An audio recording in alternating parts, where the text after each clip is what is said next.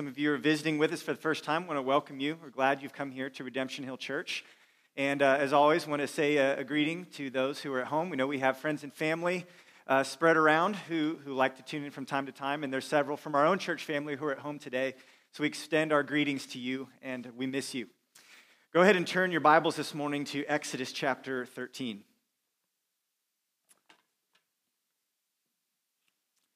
We've been in the book of Exodus for the last several weeks, probably the last two months, a little more. And today brings us to Exodus chapter 13. And our text today will be verses 1 through 16. It's kind of a longer text, but I'm going to read it in a sitting, and then we'll walk through it together. Exodus chapter 13, beginning in verse 1. The Lord said to Moses, Consecrate to me all the firstborn Whatever is the first to open the womb among the people of Israel, both of man and of beast, is mine. Then Moses said to the people, Remember this day in which you came out from Egypt, out of the house of slavery. For by a strong hand the Lord brought you out from this place. No leavened bread shall be eaten. Today, in the month of Abib, you are going out and when the Lord brings you into the land of the Canaanites, the Hittites, the Amorites, the Hivites, and the Jebusites, which he swore to your fathers to give you, a land flowing with milk and honey, you shall keep this service in this month.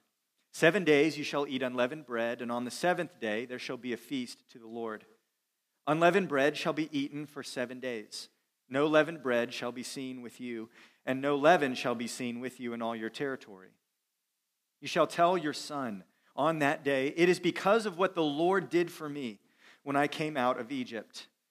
And it shall be to you as a sign on your hand and as a memorial between your eyes, that the law of the Lord may be in your mouth.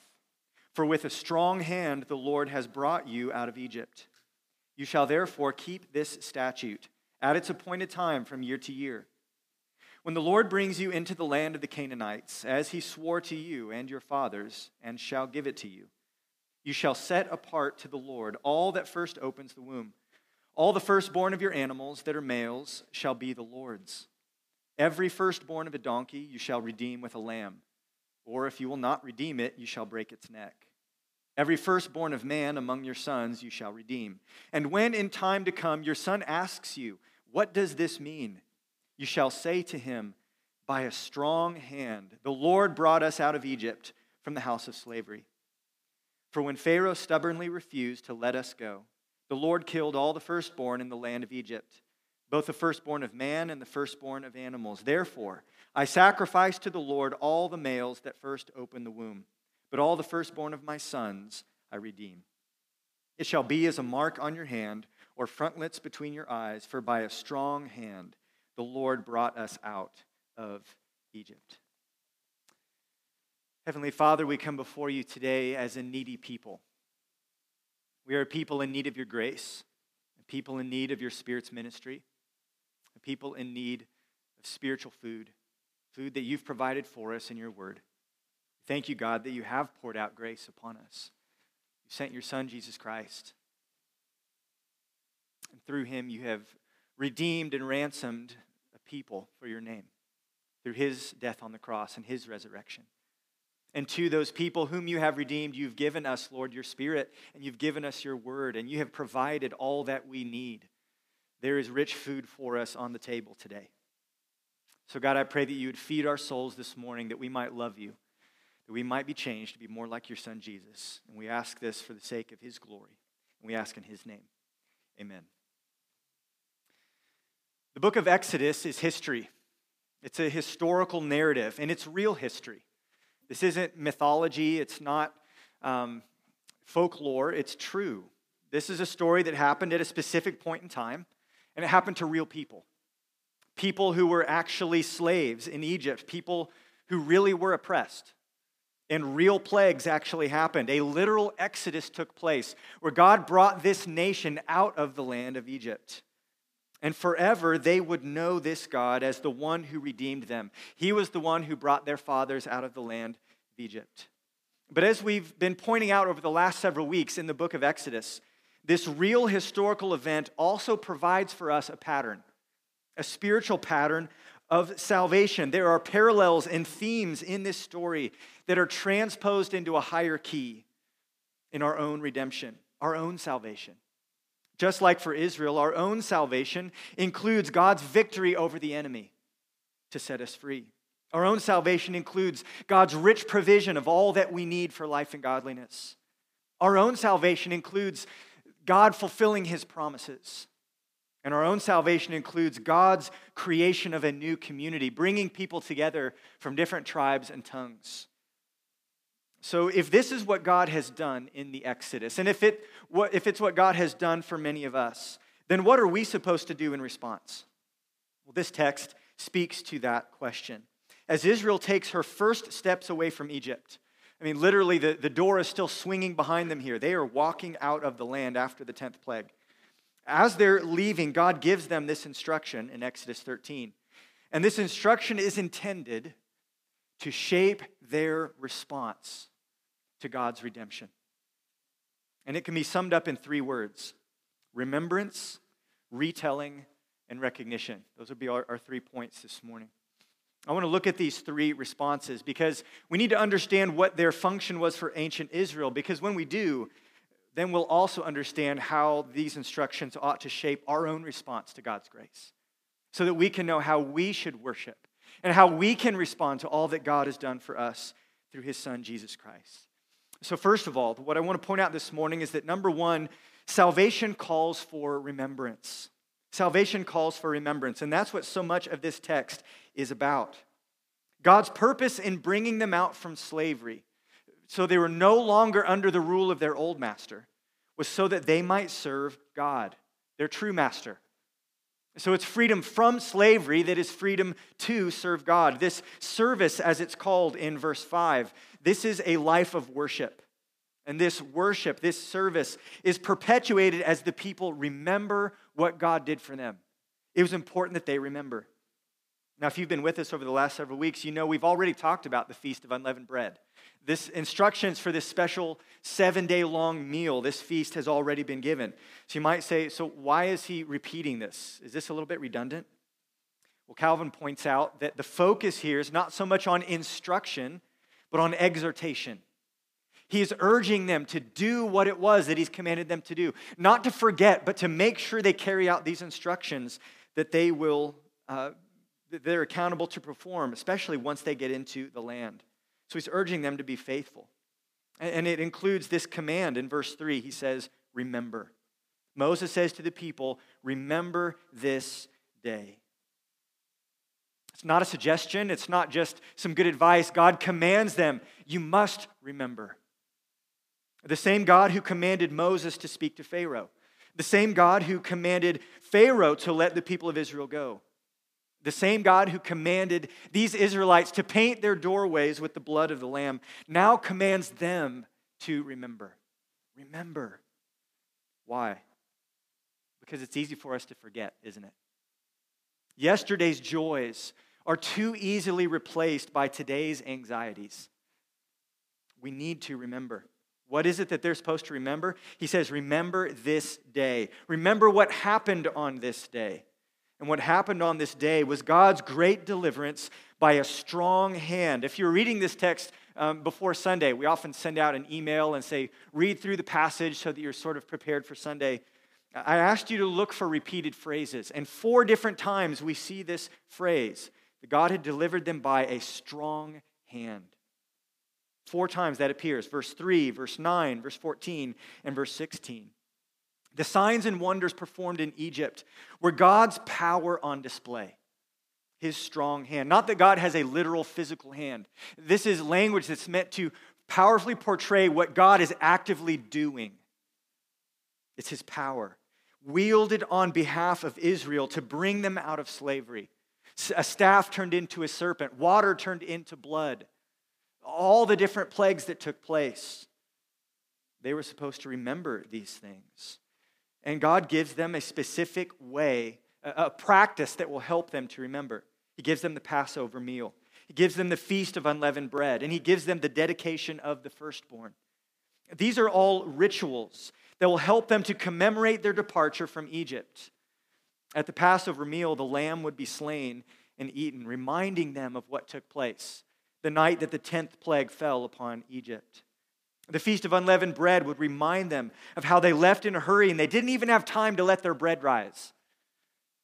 So they were to celebrate these things in order to relive these unique events, to remind them of that night over and over and over again. But Moses also tells the people why it's so important that they remember. Look in verse 9. After giving these repeated instructions regarding the, the Feast of Unleavened Bread, he says, It shall be to you as a sign on your hand and as a memorial between your eyes, that the law of the Lord may be in your mouth. Later generations of Israelites would actually take these commands um, literally, along with a couple other passages like Deuteronomy 6, and they would write this passage down on little strips of paper and actually tie it to these little boxes on their hands and on their heads. That's not exactly what God was wanting. He wanted this to be internalized and to be imprinted on their soul. Uh, you can actually wear those things and forget about them. But, but this is the imagery that is given to us that these things are to be constantly seen right in front of your face. You shouldn't be forgetting these things. This is language that is important for them to remember that this, and the reason for it, the reason it needs to be always before them is so that the law of the Lord would be in their mouth. You see, it's in remembering their deliverance, remembering God's faithfulness, that they will be motivated and compelled to do what God has told them to do. They'll be compelled to keep God's covenant. You see, remembering what God has done for us in salvation, it motivates obedience, doesn't it? It encourages us to renew our commitment to the God who saved us. God is saying, listen, remember this day, remember this day, so that my law will always be on the tip of your tongue, so that you'll be motivated, reminded, encouraged, compelled to keep my covenant. You see, there's language here in this text about their future in the land of Canaan, a time that, well, at that time it was inhabited by pagan nations. We see this in verse 5. He says, The Lord's going to bring you into this land the land that he swore to your fathers to give you. That's where they were going. And it would have been easy once they got there to sort of set up shop and gradually allow the memory of what God had done for them to fade. We all know that, don't we? Life gets busy, work happens, family happens, you have weddings, you have funerals, you have everything that life encapsulates. And it's easy for all of those things, the busyness of life, to crowd out thoughts of God's deliverance which really means to crowd out thoughts of God. And then you find yourself saying, Why is it such a big deal that I'm doing all these things? Why do I need to keep his commandments again? But consider this God did not rescue them from slavery and bring them into the land of Canaan just so that their lives would be more comfortable. Remember, he rescued them so that they might serve him, so that they could worship him. And remembering what God had done in the Exodus would help to inspire fresh daily obedience and worship. Not only would this remembrance inspire obedience, but it would also strengthen their faith.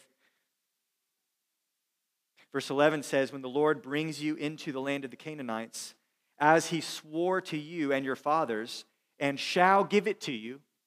So that means this promise is still future. There's still future promises yet unfulfilled at this point. Little did they know they actually had 40 years wandering in the wilderness ahead of them before the land would be given to them, before they would enter the promised land. And when they got there, they would face a significant challenge. There was people already living there. There were cities with armies and fortifications. How were they going to drive out these nations? How could they inha- inhabit this land that was full of hostile tribes? Well, the same God who worked a great salvation in Egypt, the same God who defeated Pharaoh and all of the gods of Egypt and the army of Egypt, that same God would be with them in Canaan. The same God who promised in Exodus also promised to give them the land. And they needed to remember this. And in this ritual remembrance of remembering what God had done, that would serve to not only inspire obedience, but it would also strengthen their faith to say, yes, God will once again stretch out his strong hand and act on our behalf. Salvation calls for remembrance. We need this. It inspires obedience and worship, but it also encourages and strengthens our faith for the future. But secondly, salvation also calls for retelling. It calls for a retelling. Look in verse 8. You shall tell your son on that day. It is because of what the Lord did for me when I came out of Egypt. You see, it's not only important that these people not lose the memory of what God did for them, that's not enough. They also needed to pass it on. They also needed to pass it on because the precious knowledge of God that these people had, had acquired through this experience, their sense of awe at God's power, their sense of gratitude for God's grace and his faithfulness, all of that needed to be transferred so that a new generation could worship and serve God. Remember, that's God's long term purpose that this nation would serve him and worship him. So notice this command. He says, You shall tell your son, verse 8, on that day. This command includes several key elements. First of all, this means they had to take personal responsibility. He says, You tell your son. Personal responsibility. It was not someone else's job to be the one who made the primary spiritual investment in their children. This is the job of fathers and mothers to teach their children, to pass on this knowledge of God and this record of what God had done for them in the land of Egypt. So they're to take personal responsibility. They're also to give personal testimony. They're not just saying, oh, yeah, here's what God did. No, they're instructed to say, this is what the Lord did for me. For me. The worship of God in these rituals, in the Passover and the feast and the dedication of the firstborn, it required a personal appropriation of grace. This is different than just teaching your kids, you know, world history. No, this is what the Lord did for me. He is my God, and this is my personal testimony of God's grace at work. That must be passed on. So they take personal responsibility to give personal testimony. And they're also to explain the theological significance of this history. It's not just facts. We see this in verse 8 and, and especially in verse 14. He says, When in time to come your son asks you, What does this mean? You shall say to him, By a strong hand the Lord brought us out of Egypt from the house of slavery. Then he goes on to explain what happened at the Passover. There is theological significance to this history. Children need to know why. Children need to know what this means, what these rituals are about. You see, there's a great danger in anything that we do repeatedly. There's a danger of these rituals becoming empty. There's a danger of religious devotion becoming a matter of just going through the motions. That can even happen for us, can it? Yeah, this is what we do on Sunday. And then we go eat lunch and watch football, take a nap, and then we repeat over and over again. We sing these songs, we do communion. I see some of my friends, and it becomes very normal. There's a lot of goodness to that to the normalcy and the repetition. But there's a danger if we lose sight of the theological significance. There's a danger if we lose sight of the meaning of it all. It means something. We can't just go through the motions. So Moses instructs the people teach your children what it means. Show them how this points to God. Tell them not just, here's what we do as a family, but tell them, here's why we do this. This is such an important point for this new nation, Israel. And it's one that would be picked up and repeated several other times in the law. In Deuteronomy chapter 6, verse 6, it says, These words that I command you today shall be on your heart.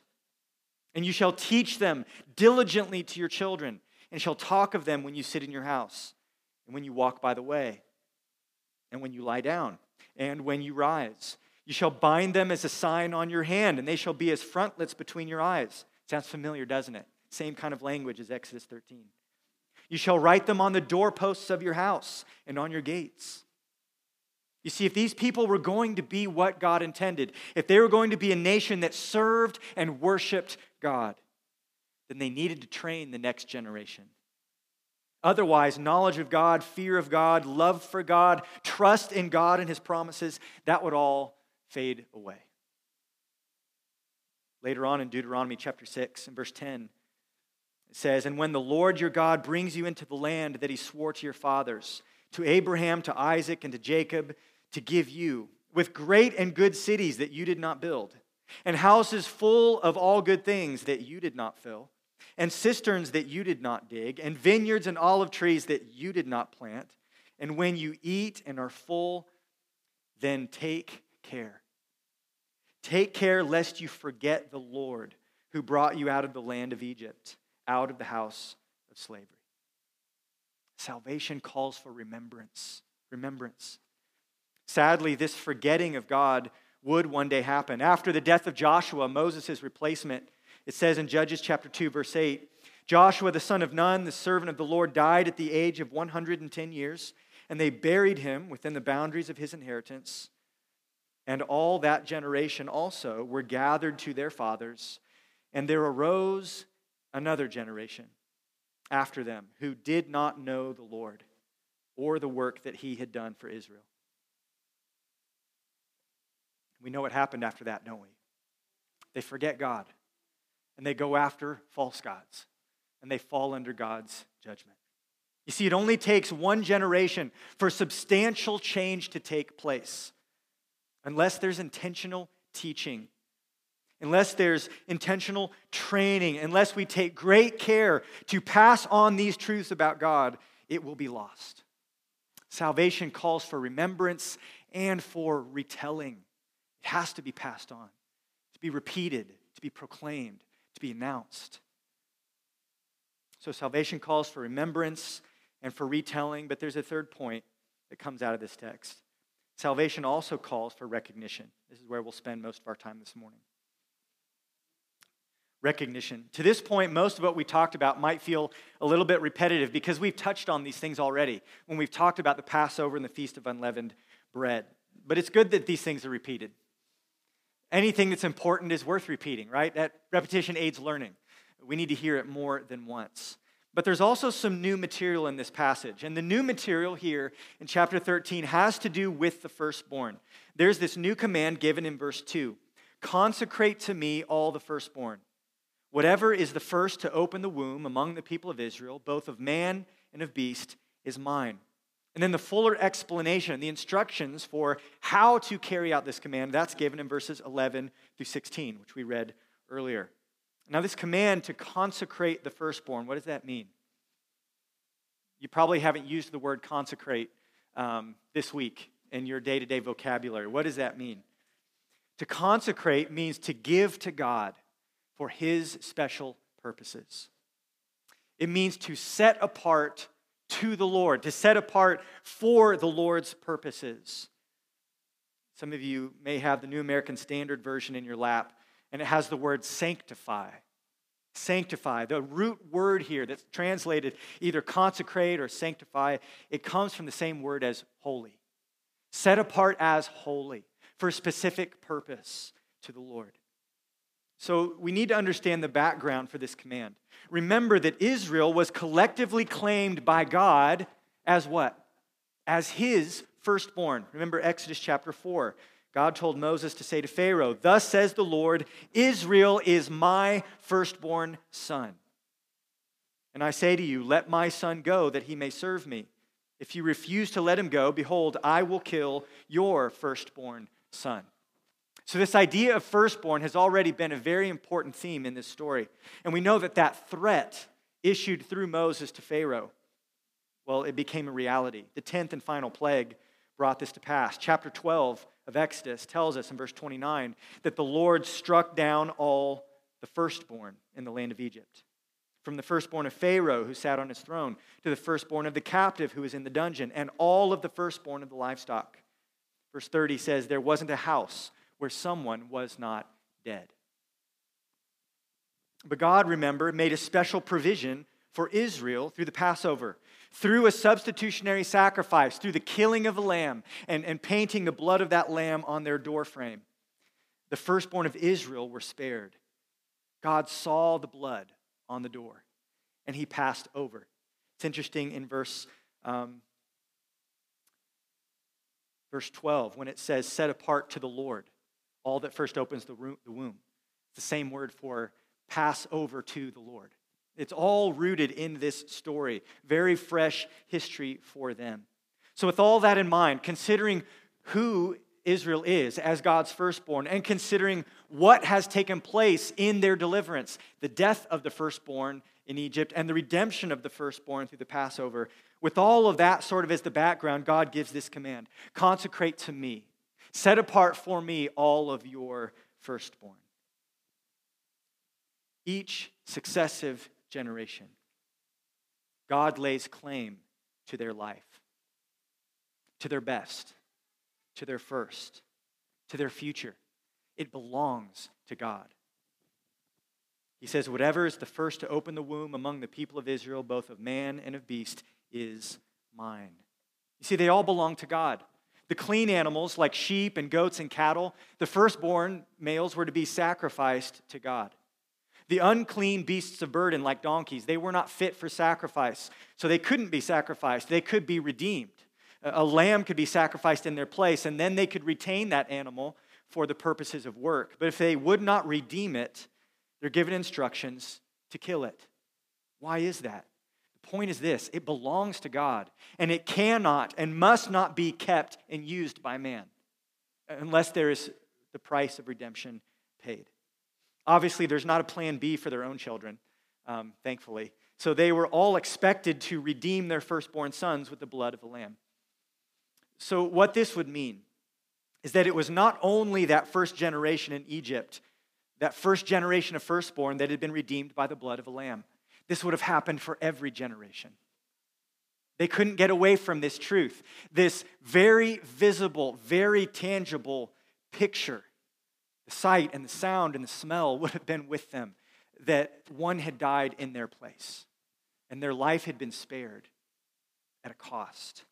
That was something every generation would have played out in real time over and over again, imprinting upon them that they belonged to God and that God had accepted a sacrificial substitute on their behalf. The children would ask why. And the answer would be over and over again because God brought us out of Egypt, and He brought us out of Egypt by the blood of a lamb. So you might ask the question so, what is it that they're separated or, or, consecrated for? What is it that they're set apart for? Well, as we continue to read scripture, it seems that these firstborn were originally meant to serve in sort of a priestly role. Exodus 19 tells us that Israel is to be a kingdom of priests, a nation of priests. And we see in Exodus 24 that there's this group of young men that are offering sacrifices on behalf of the people of Israel serving in this priestly role. These would have been those firstborn that were set apart to God. Later, however, this role would be transferred to one tribe, to the tribe of the Levites. And eventually, God would accept this entire tribe as a representative, as a substitute for all the firstborn of Israel. So, see this idea of substitution and representation. This is getting taught all the time in various different ways. Numbers chapter 3, verse 11. The Lord spoke to Moses, saying, Behold, I have taken the Levites from among the people of Israel instead of every firstborn who opens the womb among the people of Israel. The Levites shall be mine, for all the firstborn are mine. On the day that I struck down all the firstborn in the land of Egypt, I consecrated for my own all the firstborn in Israel, both of man and of beast. They shall be mine. I am the Lord. So, what's the point of all this? Well, it's simply this what God had said to Pharaoh when he said, Israel is my firstborn son. We know that had great implications for the pagan king, didn't it? In essence, the message was this You've been picking on this kid on the playground, but his dad just showed up. And now you're in trouble. You were picking on the wrong kid. So that had big implications for Pharaoh. But this announcement, Israel is my firstborn son, it also had big implications for Israel. It had meaning for them as well. To be God's firstborn brought amazing privileges. God was their father, their savior, their protector, their provider. Wonderful privileges and blessings come with being God's son. But it also came with serious obligations. They belong to God, they answer to Him. And this truth was to be imprinted upon each and every successive generation through this ritual of dedicating the firstborn, consecrating the firstborn. You see, Israel needed to recognize not only who they were, but also whose they were. As God's firstborn, redeemed from Egypt, they owe everything to God. God did not owe them salvation, that was pure grace. They owe everything to God in return. Those whom God saves belong to Him. And those whom He saves must recognize and embrace this truth. For them to obey this command would have been their way of saying, Yes, God, we belong to you. Yes, God, we owe everything to you. Yes, God, we remember what you did for us, and we joyfully embrace both our privilege as your firstborn, but also our obligations. We are yours. These three truths, how, they, how the redeemed are to respond to their Redeemer, they were very important for this nation if they were going to be what God intended them to be. But these three truths also have great application for us as the children of God today. We too are called to remember. To remember. Too many Christians suffer from what has been sometimes called gospel amnesia. We forget. We forget what Christ has done for us. In many hearts, in many homes, even in many churches, the gospel story that Christ died and shed his blood for sinners and rose again. It's often assumed, or it's taken for granted, or it's even forgotten. Sometimes this central primary truth of the gospel is set aside in favor of other things, even good things. But the marvelous truth of the cross and what Jesus Christ has done on our behalf to save us, that must never be neglected. It must never be assumed. It must never be taken for granted. It must be remembered. Paul tells Timothy in 2 Timothy chapter 2 verse 8, "Remember Jesus Christ, risen from the dead, the offspring of David, as preached in my gospel." You see, the strong hand of the Lord that we see at work in the Exodus has also worked to bring about a great salvation for us. This strong hand of the Lord raised Jesus Christ from the dead. This strong hand of God accomplished our salvation. And this we must remember. And just like Israel, when we remember what God has done for us through his son Jesus Christ, we find a powerful motivation for worship and obedience. In Titus chapter 2, verse 14, it says that Jesus Christ gave himself for us to redeem us from all lawlessness. Get this, and to purify for himself a people for his own possession who are zealous for good works. Christ died to purify for himself a people for his own possession. We've been redeemed and we belong to Him. And His purpose for us is that we would be zealous for good works. That zeal, that strong desire, that hatred for sin that is to be present in the heart of Christians, that eagerness to serve God and glorify Him, that excitement to obey Him, that's the product of God's saving grace in our hearts. And if, if that zeal, if that eagerness, that strong desire to serve the Lord, if that's like a flame of fire, remembering what God has done for us is like pouring gas on that fire. It strengthens our resolve, it increases our zeal, it gives us joy, it humbles us. And it puts us in the place where we are eager and ready to serve the Lord and do the things that He has called us to do. Guilt's not the best motivator. Fear alone is not a sufficient motivator. But remembering what our Savior has done for us, remembering his suffering, remembering his resurrection from the dead, that will light the fire underneath apathetic Christians. We need to remember.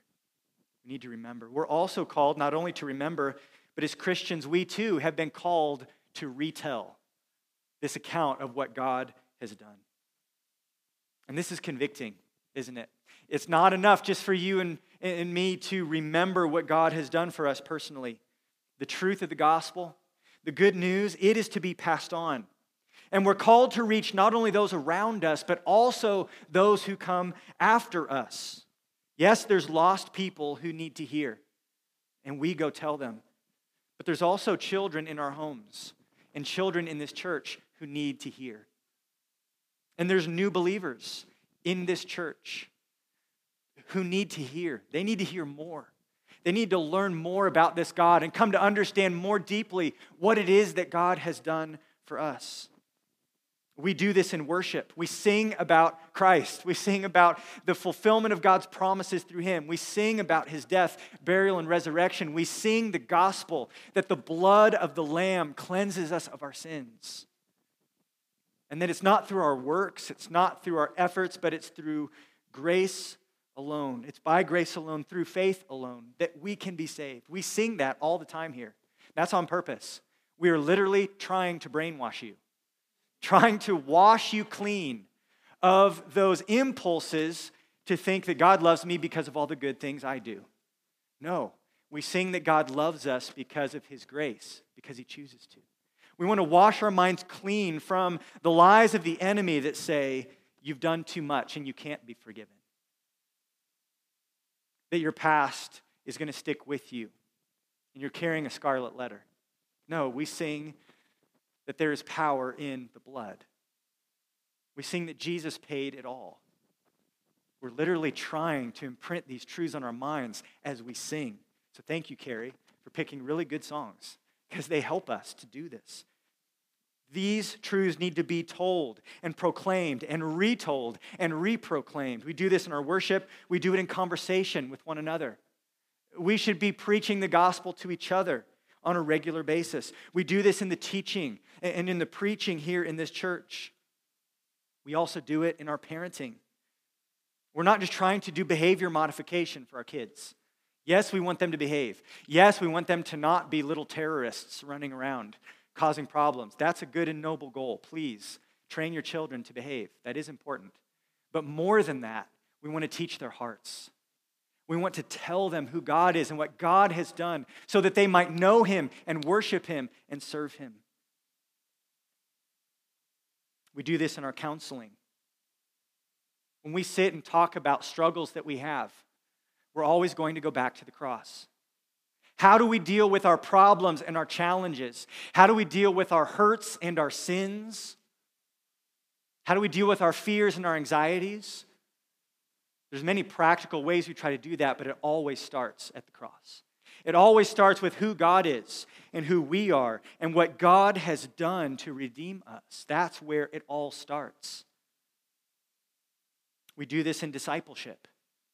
Our mission here as a church is to glorify God by being and making disciples of Jesus. How do we make disciples of Jesus? Jesus says it in Matthew 28 Teach them everything I've commanded you. Discipleship requires retelling what God has done and how that ought to shape our lives. So let me ask you are you participating in this effort? Are you telling this story in your worship?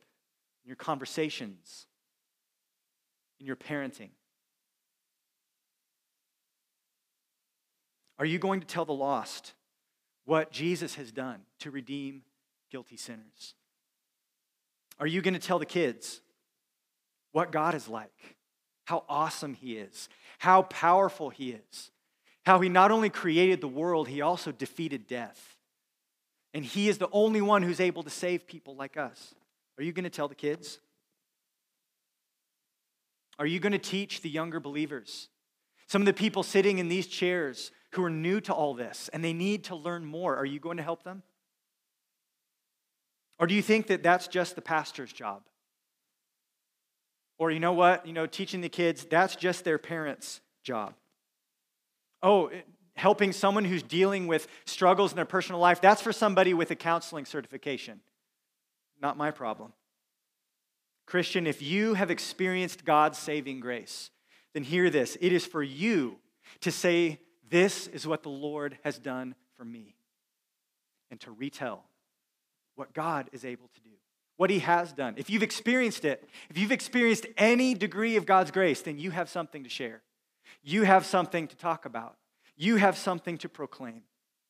So give personal testimony, take personal responsibility. Salvation calls not just for remembrance, but for retelling. And that is God's calling for us. That's what it requires to make disciples. And then we're also called, just like the children of Israel, to recognize whose we are. You know what it's called when you take something that isn't yours and you use it for yourself? What do we call that?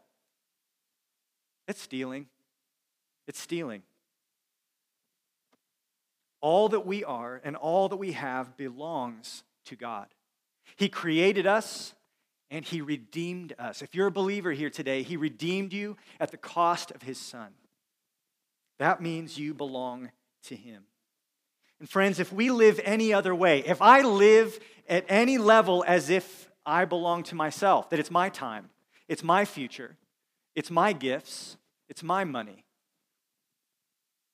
if I act like that, it means I'm failing to recognize God as my maker and as my savior, and I'm failing to recognize that I belong to him.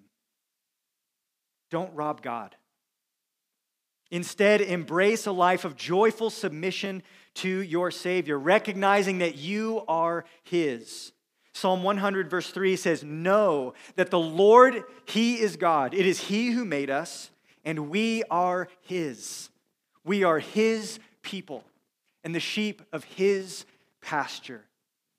This is a great privilege, is it not? That we are His. This privilege be, of being His means that we are saved, we are loved, we are protected, we are kept, we are promised an eternal inheritance. An amazing privilege is ours if we are His. But it also brings with it certain obligations that our lives are not our own. 1 Peter 2 9 says, You are a chosen race, a holy priesthood, a royal priesthood, a holy nation, a people for his own possession, that you may proclaim the excellencies of him who called you out of darkness into his marvelous light. We are a people for his possession. No wonder Paul says in Romans chapter 12, I appeal to you, therefore, brothers, by the mercies of God, because of everything he's done for you in saving you do what? Present your bodies as a living sacrifice, holy and acceptable to God, which is your spiritual worship. This is our response to God's salvation. We offer ourselves fully and wholly to Him. 1 Corinthians 6 says, You were bought with a price. So glorify God in your body. When I offer myself to the Lord, to my Savior, and when you offer yourself to the Lord, this isn't charity. Because God doesn't need me or you or anything that we have. When we offer ourselves to God, it is simply our expression of gratitude. This is worship. And it's the recognition of His rightful ownership of my life. That's why Paul and so many of the other authors in the New Testament joyfully describe themselves as slaves of God. They belong to Him and they serve Him. That's not unique to the apostles, that's the pattern for all Christians. All that I am and all that I have belongs to God. Really, all three of these themes themes of remembering and retelling and recognizing whose we are they all come together so powerfully in 2 Corinthians chapter 5. Turn there real quick and we'll, we'll close with this. 2 Corinthians chapter 5.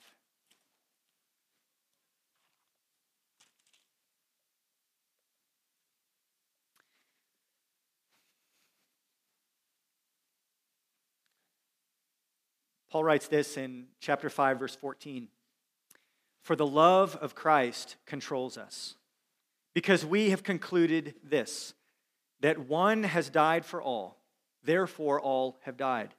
And he died for all, that those who live might no longer live for themselves, but for him who for their sake died and was raised. Continuing down in verse 18, he says, All this is from God who through Christ reconciled us to himself and gave us the ministry of reconciliation.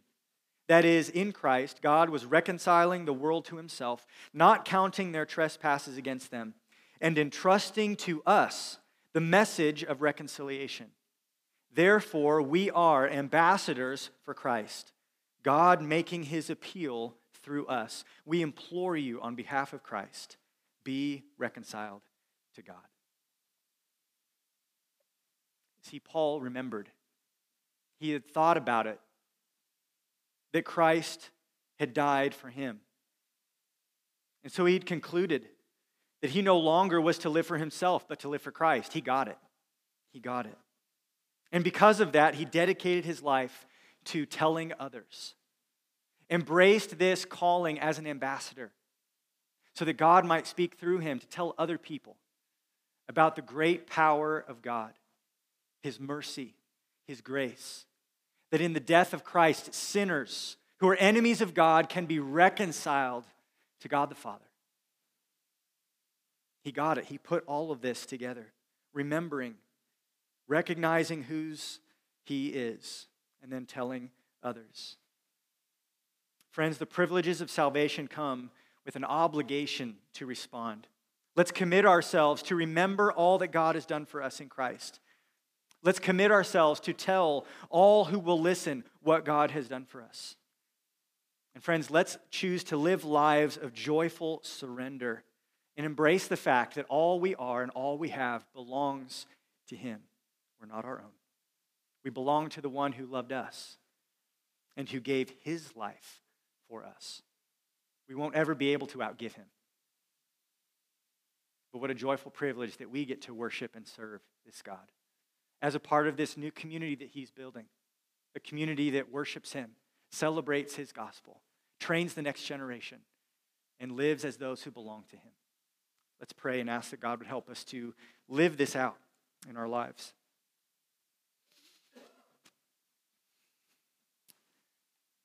Lord, you tell us in your word that it's so important not just to be hearers, but to be doers of what we find in Scripture.